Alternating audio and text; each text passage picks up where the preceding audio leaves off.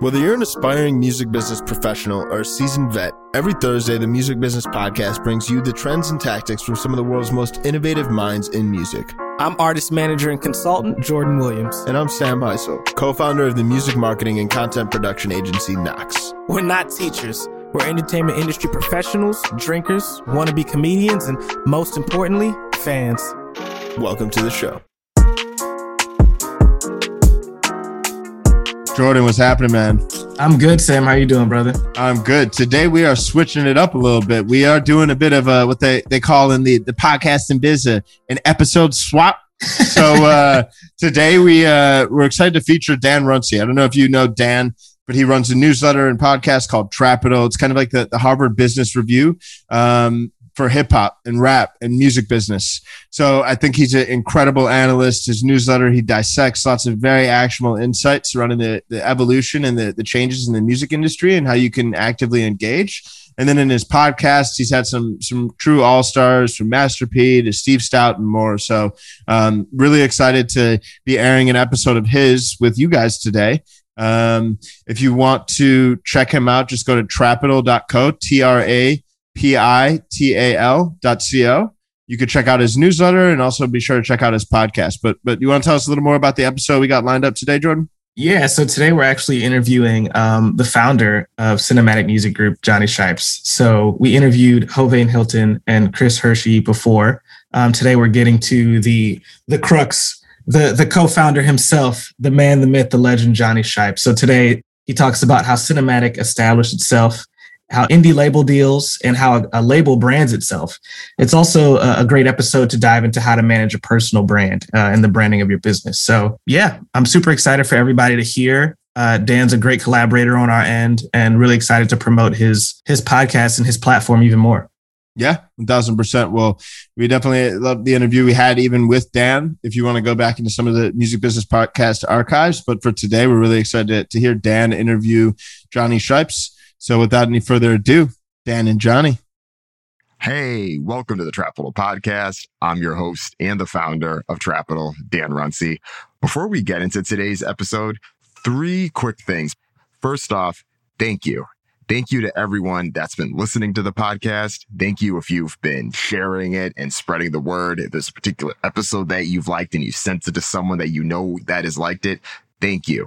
I appreciate that. And that's how Trapital continues to grow. And on the other side, if this is your first time listening or if you recently discovered the podcast, welcome. It is really great to have you. When you get a chance, either A, follow and subscribe to the podcast wherever you get your podcast. Trapital is available everywhere. Also on YouTube now. So if you like videos, you can check that out.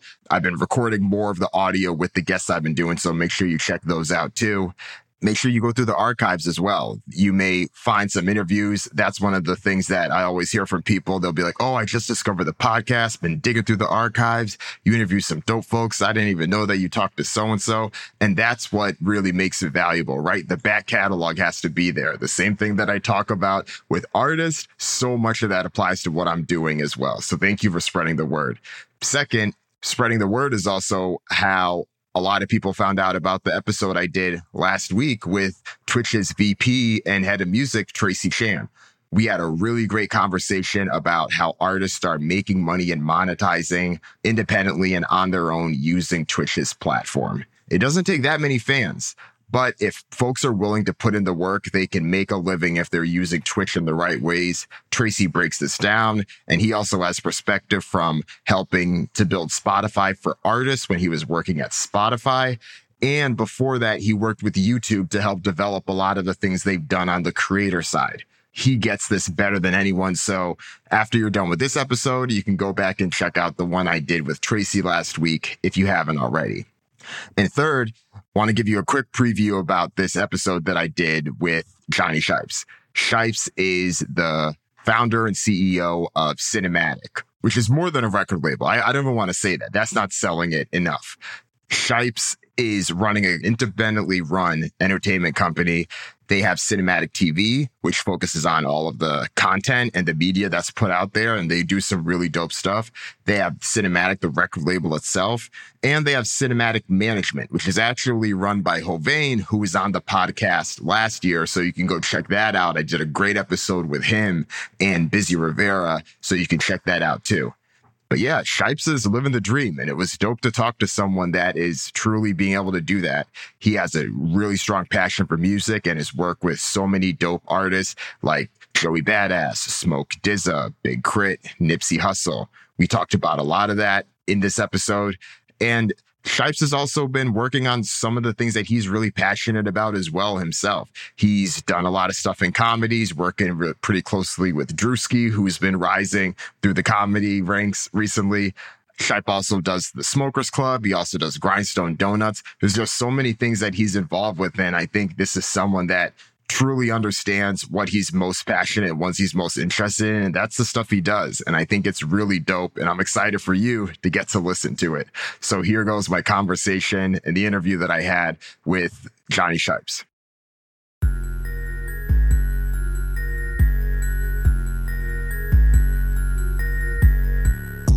Hey, so we got the founder and CEO of Cinematic here, Johnny Shipes. Congratulations. Now, the second year in a row, you're an indie power player. And I got to say, I know you don't necessarily like being called an exec, but two years in a row, you might be in that exec term, man. Yeah, nah, I'm an entrepreneur with a love for music. And no disrespect to executives at all, you know, but I feel like that boxes me in where really more like I love music. So I've done music early on in my career as a hobby because I just loved it. Like, you know, literally when when me and Dizzle were, were working and I was fucking 18 years old, you know, I was just super young doing it. It was just for the love. And then as things, you know, started to evolve and we would find artists, I would find artists. It became like a business. But I really do try to not use the word executive because I do think, it, you know, an executive is a little different than how I tend to run things or whatever. No shots towards any execs. There's great executives out there that do things I can't do. You know what I mean? And vice versa. But I'll take it. You know, two years exec, indie, power player. I'm with it. Whatever, whatever gets the job done. You know. You've done a lot though. And one of the things I've liked, you know, last year I had both Hovain and Busy on here, was learning a little bit more about the business and they're killing it. And I was listening to an interview you had done recently. You've described this as the supreme of music. And I think that's just a dope way to explain what you're doing. But for the listeners, can you explain what that means and how you're bringing that to life? Supreme, you know, it's my favorite brand as far as just streetwear goes. And I think they've just been incredible at having a long lasting career and impact on the culture. And not really career because it's a brand so it's not really like that it would be their career. But you know they they don't ever do anything that they don't want to do. They march to their own beat and you know they just put out dope shit. So for me with cinematic you know when i look at like my history of artists I like to think that you know the bar is very high, and I might not have discovered the biggest artist yet ever in my career because I could you know you just never know when that's going to happen. But when you look back on some of the artists that I've been able to be lucky enough to work with and discover, they're very high level. It sets the bar for music in general, whether you want to talk about DZA or Nipsey or Joey or Crit. I could go on, but I tend to just really try to do stuff I love and don't compromise. You know what I mean? And, and I think that that kind of is what Supreme does as well. So, you know, when I think of music, I don't necessarily want to be Def Jam. I don't want to be Interscope. I respect and look up to all those brands, but I think we're more than that because, well, we're different than that because we're very like for the culture, from the culture. You know what I mean? And I think that's kind of like Supreme. And just an example of that, on your YouTube cinematic TV, you have Moneybagg Yo doing art while he's smoking up. And that's just not something you would see on Interscope or Def Jam, right? Yeah, yeah, yeah. And you know what's funny is now, like, you know, a lot of labels now are trying to copy the formula of what cinematic TV is. Like a few people have told me that other labels have been in like meetings and they've been like, you know, look at cinematic TV. They're doing all this stuff because like that content technically doesn't benefit cinematic, the record label, because you know it's a Moneybagg Yo piece. So it benefits Moneybagg Yo, whatever label he's signed to, right? Because we're doing a dope piece of content for him. But to the point of just loving what we do and really doing this for not to sound cliche, the culture and, and for what, you know, when I say we, it's me, it's busy, it's Hove, it's Adam, it's everybody at the company that works as a team. You know, we are doing this because we love it and enjoy it. So yeah, the high art piece with Moneybagg Yo was just dope, you know, and cinematic TV started like so long ago was basically, if you really look at the early videos, we're talking like 2007 when YouTube first was really starting to pop up and stuff and things were going viral or whatever, I was just running around with like a little handheld camera. And like if you look back at like the old Nip stuff or like when Nipsey uh-huh. and Wiz and Currency first met in that studio session, that was just me on my camera, like shooting because I was just enjoying myself. You know, it wasn't like anything deeply thought out. You know what I mean? It was just like, okay, this is what I'm doing in my life. I'm going to give it to the world this way. And then two years ago, I said to myself, I was like, now I'm in a position to do content differently than I used to with like a whole team and I just like start relaunch cinematic TV. And that's kind of where we're at now. We do that cooking show, follow my recipe. And I think high art is going to be pretty cool. And, you know, I own the Smokers Club too. So like we're able to like cross promote the brands and stuff and just one hand washing the other type of thing, you know? Yeah. And I think that even though an artist like Moneybagg Yo isn't signed to you all, even though it may not help your direct label, it still helps the overall brand, right? You're able to create the platform. Yeah, yeah, yeah. And I think that it's just cool to be able to like again like that's why like I don't ever want to be boxed into anything. I just want to do stuff that I love, you know what I mean, which is how I've made my whole career, you know what I mean? I've never in my opinion compromised. I can't really think any times where I've like said to myself, all right, I'll work with this artist because it's going to make me money. If I don't like something, I don't want to do it, I'm not going to do it, you know, even when I was broke, you know? So like to the point of that, it was like yeah, how dope would this be? Like, it's going to benefit us just by the cinematic name and cinematic TV, cinematic records, whatever. But it's just cool content, you know what I mean? And it's funny and like it's dope to share with people. You know, the fact that you even know about it, I love that, you know? So, yeah, it does go a long way. And I think it benefits both sides it's cool and obviously refreshing just to hear how you're like, no, the money can come later. I want to do dope shit.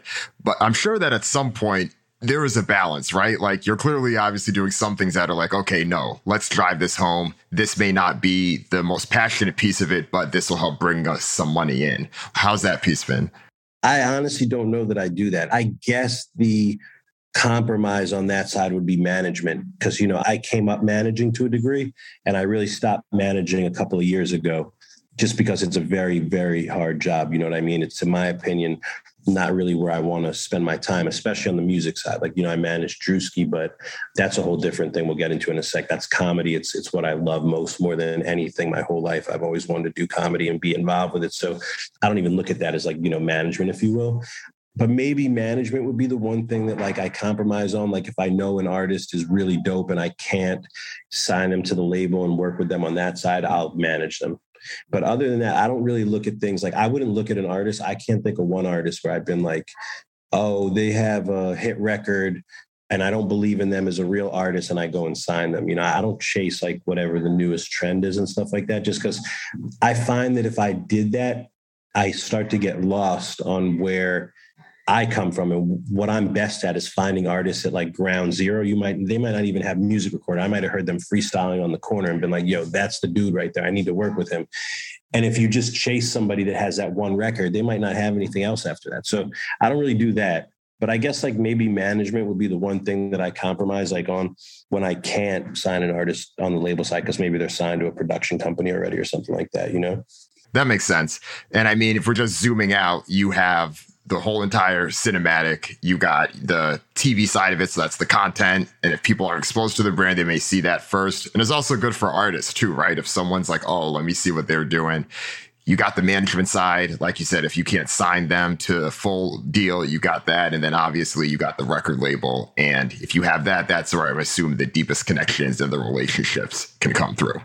Yeah, Hovain runs the management company with Fame, and they're incredible. When I have to step in on stuff, if they need my help, or you know, if there's an artist that I am working on with them, then I do. But really, Hove and Fame manage that side of the company, and then you know, I've been doing this for 20 plus years, so it's like any advice I can give them, I'll give them. You know, so like that's kind of or, or like leadership or like guidance.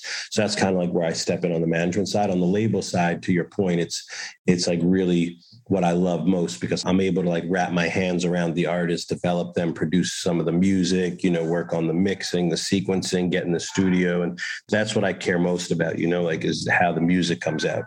And then hopefully the world receives it well, you know? And that's also probably what separates you from that standard exec label head type person. Because the person that normally is wearing that hat, sure, they may have done some of those things when they were early in their career, but as they move up, they may not necessarily be doing those same type of things. Versus you're like, no, this is my passion. Even if I'm leading in this brand and this company's getting bigger, this is still the stuff that I want to do. And I want to be able to help guide artists on that journey. Yeah, 100%. I mean, there's definitely a lot that separates me from the other execs, I think, even on a joking around level or whatever, and just like not taking myself too serious, where a lot of these people are very serious in the music industry or, or like almost want to be the artist, if you will. But yeah, I just love the creation of music. I don't think that like I'll ever stop doing that. You know, no matter what, whether I run a label for the next 20 years or don't run a label. And my least favorite part of the music industry is the business side of it. I always tell people this and I and I mean this, you know, from the bottom of my heart. I love music. I hate the music industry. Like the music business will drive you crazy, you know what I'm saying? If you really are like a music lover, you just want to make the music and like and this is part of why I think Cinematic is successful. We built such a good staff that I trust the staff to be able to execute the vision and, and kind of where we start in the studio. And, you know, I can't even take any credit for that. That's like the whole team that just like kills it. You know what I mean? From PR to marketing to playlisting, you know, the, the creatives, like they really help to take it to the next level you know that's the one part i don't i like sit in on the meetings and stuff and you know i'll definitely speak my mind but once the music's done, I trust the team to be able to drive it home. What do you think it is about the business side of the industry that makes it so frustrating to work with? There's so much. I mean, clearances, trying to get release dates when other people have their albums coming, dealing with egos of other label owners or managers. You know what I mean? Like a lot of people don't come from the same mental space as me and others. You know what I mean? I'm not saying the only person that does this out of the love. You know, I think a lot of people do start doing music or whatever they are passionate about a photographer based on love but then you get big and your head goes crazy you know and you start to forget where you came from and shit like that you know anybody that knows me is going to be like yo shipes is this, literally the same person he was when he was like 10 years old till now you know what i mean so like it's just a lot of like fuck shit, if you will. I always tell people like 95% of the people I've met in the music industry are just like either creeps or just not really people I would hang out with outside of like the music industry. You know what I mean? I'm just being real with you. So it's like, that's my answer for that. I don't know. I'm just, I'm just very honest. Like I hope I'm not offending you or anybody, but yeah, I don't, I don't really fuck with the music industry. I'm not at the parties. I'm not at the events. I just do my thing. I make good music. I try to put out great artists and then I go and work on the smokers club or eat donuts or play with my fucking animals or some shit. I hear you, man.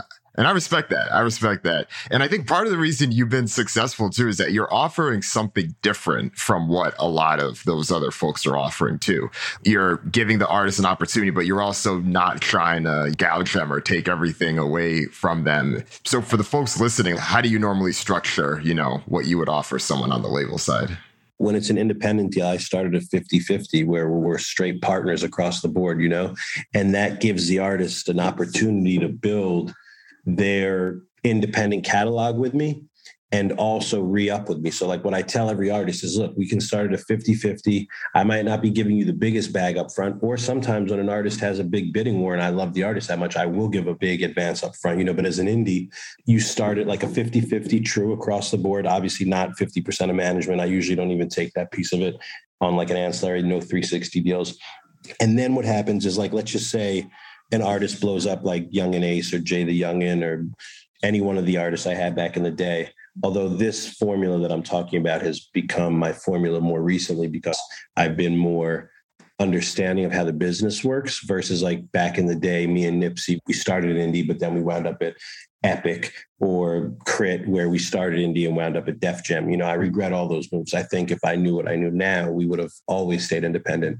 But it starts as a 50 50, and then an artist starts to blow up, and I'm able to say to them, hey, here's another 200K don't go to the majors yet. Now let's go into a 60 40, you know, my favor, or a 70 30, my favor, or 65 35, whatever it is.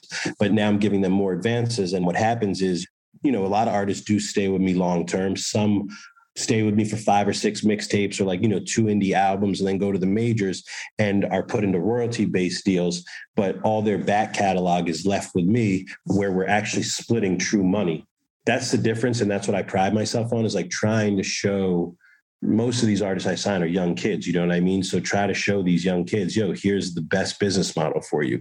It might not be the most money up front, but if you blow up and you follow this and you put out a whole bunch of content with me, you're going to be making money. You're going to have a nest egg over here, no matter what happens at the major label, you know, and there's a bunch of artists that has happened with where, you know, every six months they get a check cut from me based on their royalties, you know, or yeah, things like that. So that's kind of how I do my business. I think that business model is better than the major labels where, you know, at the majors, you're kind of just get going into a royalty based deal. You're selling your masters. You're, you're kind of there for your career. At cinematic, you're able to like start here. And then if you get here, you can either stay here because you might be making enough money where you don't want to go to the majors, or you're like, okay, cool, I've made enough at this level. Now I'm going to head to the majors, you know, and it's almost like a secondary boost in your career. So that's kind of like how my business model is. And then more recently, to the point of me not really wanting to manage, but how great Hovain and Fame are on the management side and us building out the management company. Now we've started to talk to artists and say, you know, let's just say there's a buzzing artist that got a hundred thousand dollar advance offer from a record label. You know, we'll go to them and be like, yo, that's really not a lot of money. Come fuck with us for six months. We'll distribute your music independently will get you up to the level where you know these labels are going to give you a three, four, five, six, seven hundred thousand dollar advance. You know what I mean? And we manage the artist, and then they're able to get a way bigger advance. So that's kind of like what we're looking at on the management side now is like independently distributing music for them they own the masters to it. We do a 70 30 split with them. So 70% goes to them.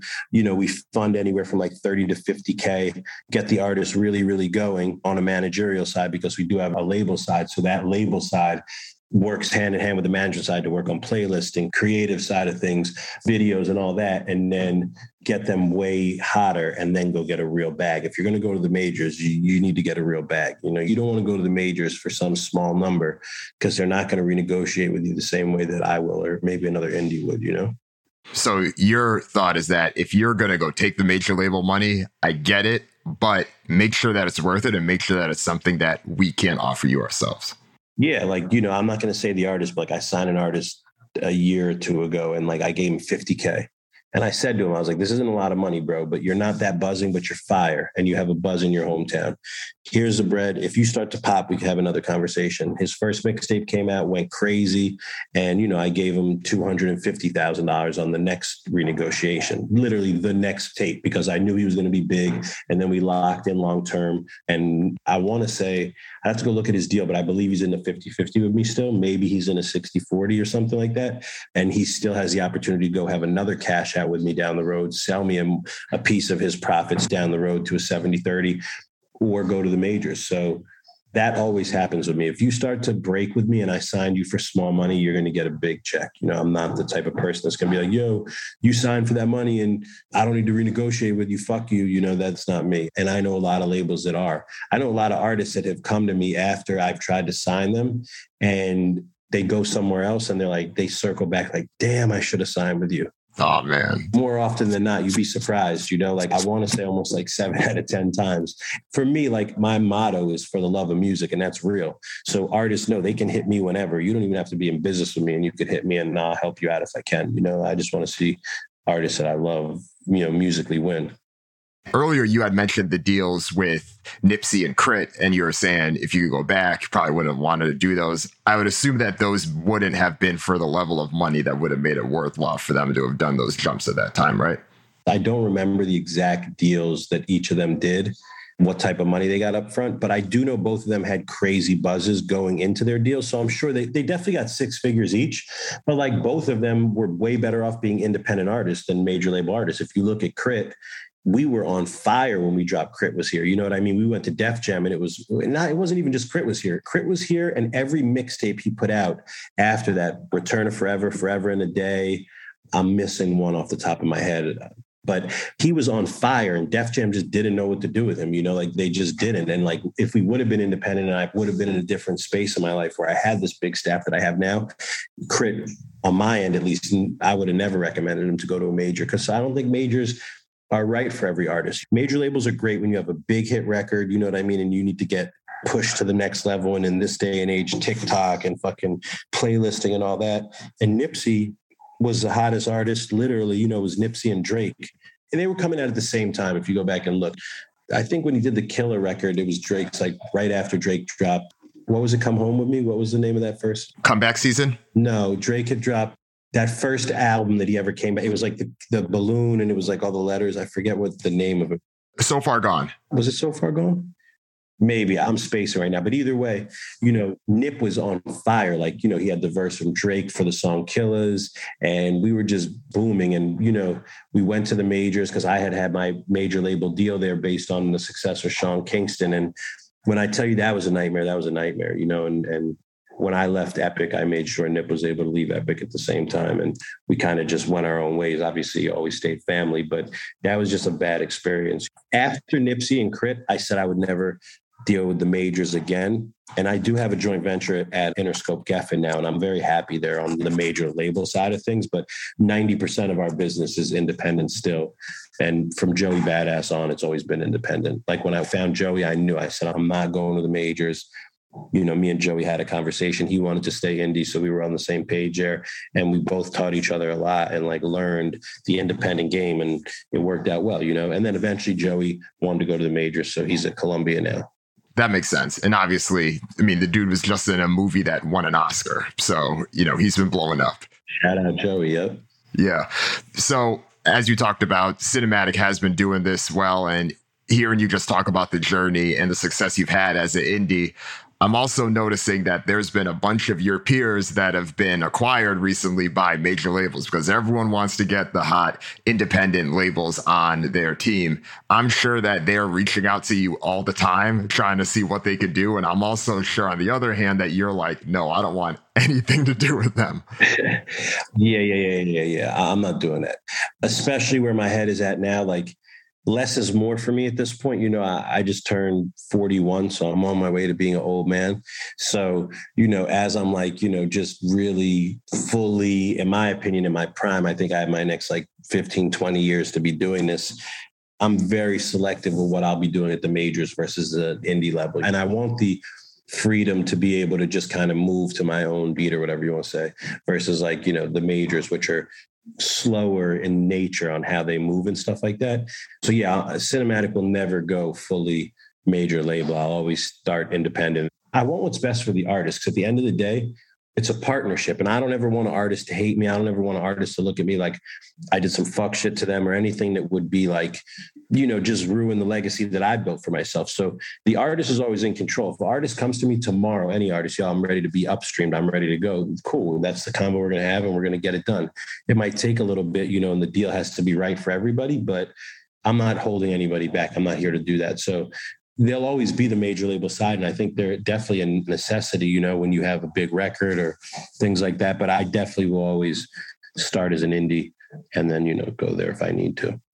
And I think it keeps you open with flexibility, right? Like you were just talking earlier about how comedy is one of the things you really want to do more focus on. And obviously you signed Drewski and I just don't know if you would have been able to have the flexibility to do those same type of things and run this company the way you would want to doing something like that. Yeah, no, it's true. And, and even just like, I think personality versus others, I don't know that that would fit into necessarily the major label scheme or structure of things. You know what I mean? I don't really have the desire to be like in competition with any of these people. You know, I just want to do what I love to do. So the Drewski thing was just like the biggest blessing in disguise. Not even in disguise. It was just like the illest shit that could have ever happened to me because like anybody that knows me from like when I was a kid to now knows that, you know, I mean, I have class clown tatted on me in real life. They gave me class clown in high school. They didn't give me most likely to succeed or any of that shit. And I was a good athlete. They didn't even give me best athlete, those motherfuckers. They literally gave me class clown in the yearbook. So, you know, I've been on my like comedy shit and just loving comedy and being a connoisseur of comedy, which is how when I saw Drewski, I was like, yo, this dude is the funniest guy I've ever seen since like, you know, I grew up on Jim Carrey, Will Ferrell, you know, Danny McBride, I love, Kevin Hart, obviously, Dave Chappelle, you know, so seeing him was just like Seth Rogen too, you know what I mean? Like I was just like, yo, this guy is incredible. Yeah, I got very lucky with Drewski because I really feel like that is kind of where I wanted to go at this point in my life anyway, as far as just, you know, working on comedy and writing and trying to just, you know, build a brand with him, you know? Right. It's an interesting point for comedy too, because I think that landscape has changed quite a bit. I feel like 10 years ago, the goal was, okay, we got to get an HBO. You got to do that somehow, right? Or you got to get a big special. Now things are a little different. Of course, Netflix is throwing out a ton of money, but there are plenty of people that are doing very well on social media and touring all of that. And they don't need to do any of that stuff any of that. I mean, I, I, won't put any of Drewski's business out there, but Drewski is killing it, and we haven't even gotten into the really we haven't even gotten into like stage two of his career yet. You know, now we're starting to take the meetings with all the big people, all the big players, all the big production companies, film houses, and all that. And you know, we're obviously building Drewski's own production company. You know, he wants to do his own thing as well. So, you know, I've been teaching Drew. I tell him, I'm like, bro, approach this the same way that I approached music, which is like, own your shit. Let's create the content so that people have to come to us and they're forced to give you 50% of everything. You know, I've heard nightmare stories where like Dave Chappelle's mad at Netflix or whatever. I don't know the backstory of that, or Ice Cube and somebody else owning the Friday name, where he couldn't put out the next Friday because the studios wouldn't let him do it or something. I don't ever want Drewski to be in that position. So, like, you know, just from seeing the game and learning it, we're going to make sure that, you know, he is an IP owner so yeah so you know with drew to your point you know I tell people this a lot because like I saw Drewski for the first time when he had like 10,000 followers and I hit him and I was like, bro, you're mad funny. Come to New York. Let's hang. I just want to chop it up with you. Let's shoot some content. There was no real intent on business. It was almost like for the love of music, for the love of comedy. Right. So I was just like, yo, bro, let's just hang and chop it. And we just became good friends over the year. You know, he'd come to Cali with me sometimes, New York, and he'd shoot with the cinematic TV. And then like, you know, he just started getting really big. He went on tour with Jack Harlow and all these artists were like resharing his stuff and like he really finally realized he needed a manager. And you know at that point i was just like let's do this. But the thing with drew that i tell everybody is like where i could maybe say you know yeah i can take credit for a lot of the artists i found because i was in the studio working developing that. Drew to your point of like comedy being able to blow up by itself, I can't take any credit for what Drewski did. Yeah, I might have found him early, but like at the end of the day, he's funny as fuck. And he just kept putting out these skits till he got to this level. Now me and him are really strategizing and game planning. And I could probably say I'm responsible for making sure the right decisions are being made now. But early on, it was all him. It was all social media and how much people loved his jokes. You know what I mean? Because he's hysterical. So yeah, dude is hilarious, man. He he really is. And honestly, like just even when he's not even trying to be funny, like he's just a character. I think he's very special. I think he's really the next one. Yeah, I think so too, man. I do. Talk to me about some of the things that you and him have planned. I'm sure you have a bunch of whether it's different ventures or things you're trying to get involved with. I can't like talk specifics, but we have a radio show that we're doing which is going to be big, big. Like it's with big companies involved, and it'll, it'll be launching. We feel like this summer. So we're working on that. We have an independent comedy we're doing, which is about pool cleaners. I can tell you that much. it's him and Jack Harlow co-starring in it. My ultimate goal is to try to get Danny McBride to be a part of it as well, because you know he's hysterical and just the, the, whole concept of it will be really funny. And then could have been records, uh, which I'm sure you're familiar with we have a really big play there as well. So those three things are the first three things that are going to go from social media where Drew is now to like, okay, he's here. This is network driven or radio driven stuff. And then it's very important for him. He really wants to be cast in a role on a film or television show. So, you know, we're trying our best there. But yeah, we have our first three things like fully game planned out. We're also working on a festival which is going to be pretty funny, which is kind of going to be, you know, Drewski has this character, Kyle Rogger, obviously, where he's like this fraternity kid. And he linked up with the Nelk boys. You know who Nelk is? No. Uh, okay, so you got to check them out. They're funny as fuck. But we're working on something with them too. So, like, you know, just kind of bringing Drewski to his fans, to his audience, not just being on social media and stuff. But I can't really get too deep into them. But we got some really cool shit planned, and it, it all looks like it's panning out, which is great, you know? That's dope. Yeah. I feel like that Mountain Dew spot was like, I think, big just from an exposure perspective. Definitely. He has something coming out really soon with another big brand that's funny, funny, funny, funny for uh, the playoffs. So yeah, that'll be coming out pretty soon. Nice. Love it, man. So much of this is relevant for you too, because your brand is also active. I know you're doing the pizza and you're just doing a bunch of different things. Can you talk a little bit about some of the ways that you've been positioning yourself as a creator? Sometimes I just get lucky with shit. Like I'm definitely, you know, a foodie at heart. I smoke a lot of weed, so I love good food. And one of my homegirls, her name's Virginia she worked at Vice and she had hit me and was just like, yo, we think you'd be dope on a Munchies late night episode. I was like, all right, let's do it. Fuck it. And I did one and it like really blew up. It was one of their better ones that they had had in the last few years. And the comments were really good. And everybody was like, yo, this dude should have his own show on Munchies or whatever. So we started doing a couple of them and, and the feedback was really good. And then COVID hit. So, you know, I don't know if we'll continue it or not, but I do definitely see myself doing something in the food space, entertainment wise. Like I found myself like after all that munchy stuff happened, I just found myself like diving into like, you know, Guy Fieri. Is that how you say his name? Guy Guy Fieri. Guy Fieri, sorry. Yeah. yeah and, and, and, and now know, I feel like I'm a Guy Fieri stand correcting someone else on how to pronounce his name. You are on the low, don't lie. No, just kidding. And then, you know, Gordon Ramsay's a fucking legend. Like that dude's out of his, you know, just crazy. So like I started watching a lot of that. I do really have a passion for food and being on camera.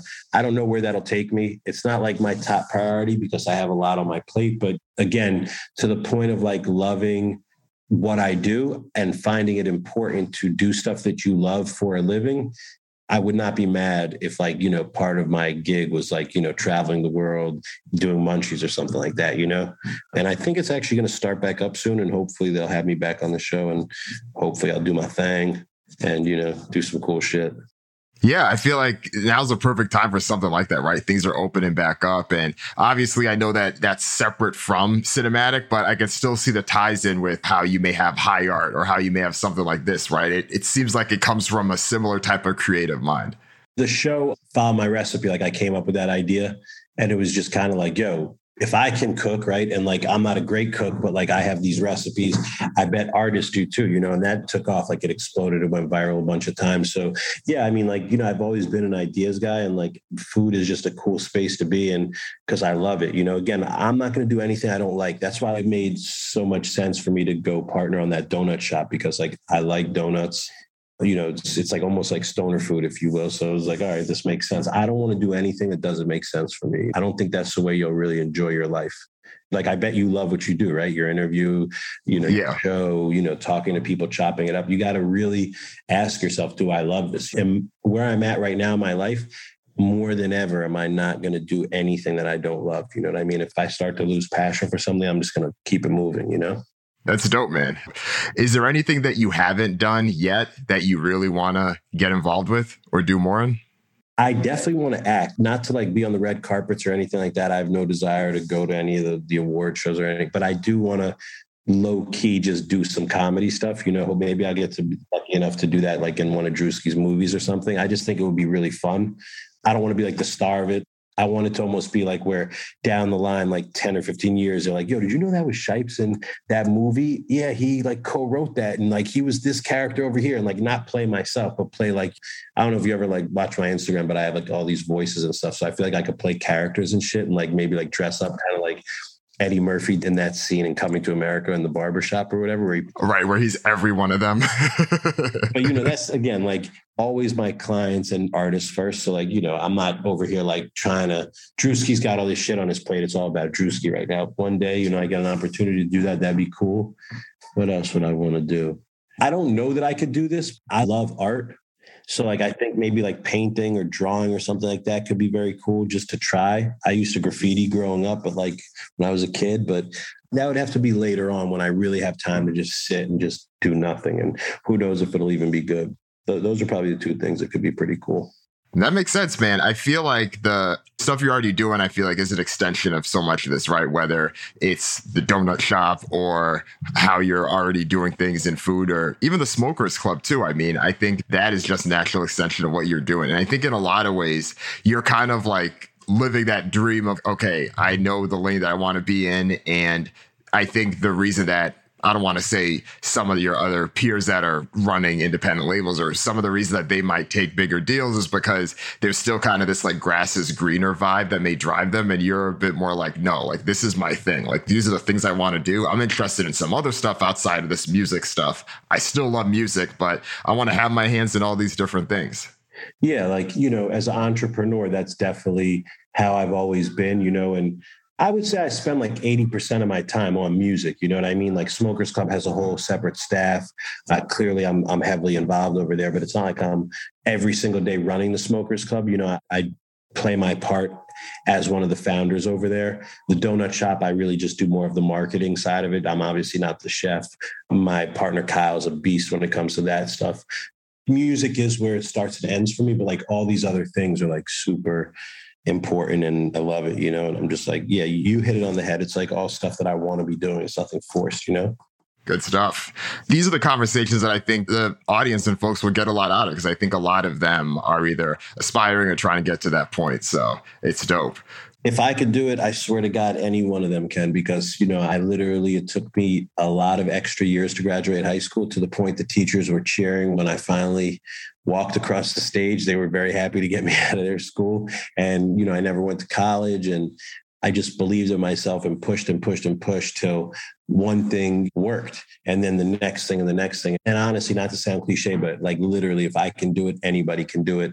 You just got to believe in yourself. And when no one else does, when you're at your like brokest and you don't have money to get on the train you know, you either get to work that day or you eat. Like that was literally when I used to intern for Puff. Like I either had money to eat that day or I'd have to walk to work from Soho where I was living at the time you know, so I could eat that day because I didn't have money for both. And then go to the studio that night with Dizza to try to work on whatever we were working on.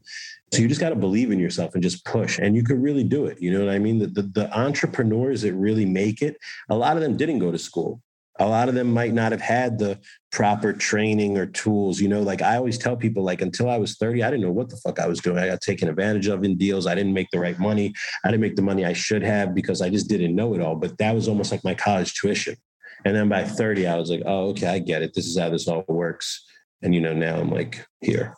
Right. Now you get it. Yeah. Now I get it. You know, now I really enjoy telling younger kids, like, yo, bro, this is how you should do this. Don't get taken advantage of this way. Don't let this happen. You know, that's why I would never shade an artist or like do some creep shit to an artist. I just not in me because like, you know, people did that to me. So once you know how that feels, you know, you're just like, I don't want to do that to somebody else. I treat people the way I want to be treated maybe that next thing for you might be motivational speaking. I feel like you got your thing down now. Appreciate it. Yeah, I mean, I'm down to do that. I always tell like the people that I work with, like I don't really want to do like panels and stuff like that, but I would definitely go sit at a college and tell kids do this or don't do that or you know follow your dreams don't let your parents or whoever tell you can't do it you know if i listen to my mom no disrespect to her i love my mom i would not be doing music because eh, i remember building my first studio in her basement at like 14 or 15 and she was like what the fuck are you doing get out of my house crazy you know what i mean so you know you just got to believe in yourself and, and push that makes sense I can't see you doing panels. You're right. Panels could be the worst. You got to have your own stage to tell the story and then take some questions at the end.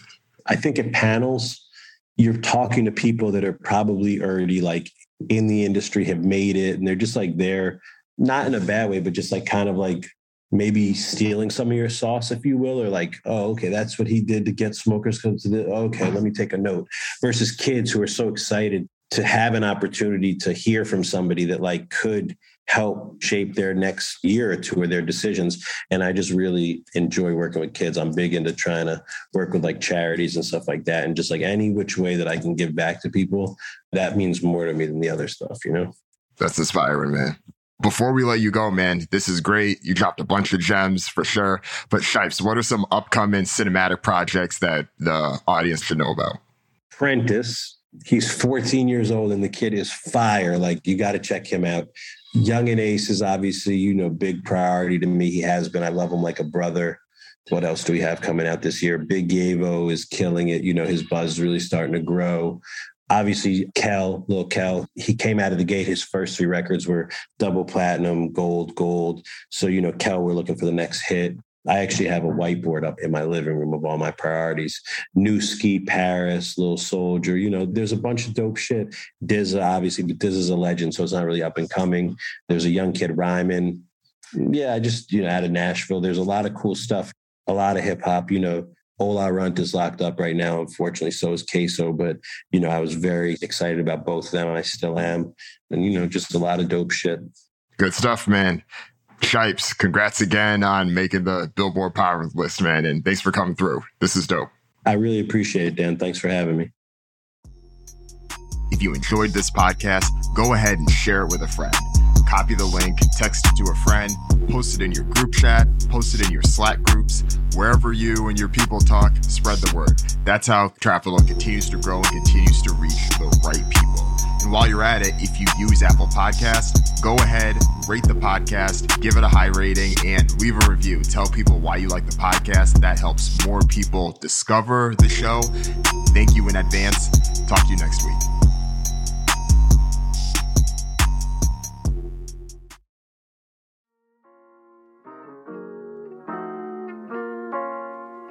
Man, well, Dan, Johnny, those guys are true legends. I think what Johnny's built with Cinematic is, is truly incredible. I think they're at the forefront of operating as an independent label.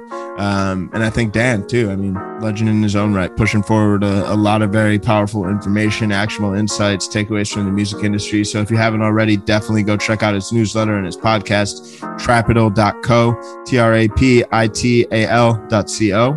Um, really want to thank Dan for, for doing this. Uh, what stood out to you, Jordan? Well, I think it's I think it's uh, really important to talk about personal branding as it as it pertains to a business and and the executive of that business. I think Cinematic Music Group has done a really good job of not just being a label for artists to find and to call home, but to have their own reputation in the industry itself. So it was really interesting to hear Dan kind of dig deeper into that into this episode. Yeah, one thousand percent. Well, there you have it. Thank you as always for tuning in. We'll be back next week. Peace.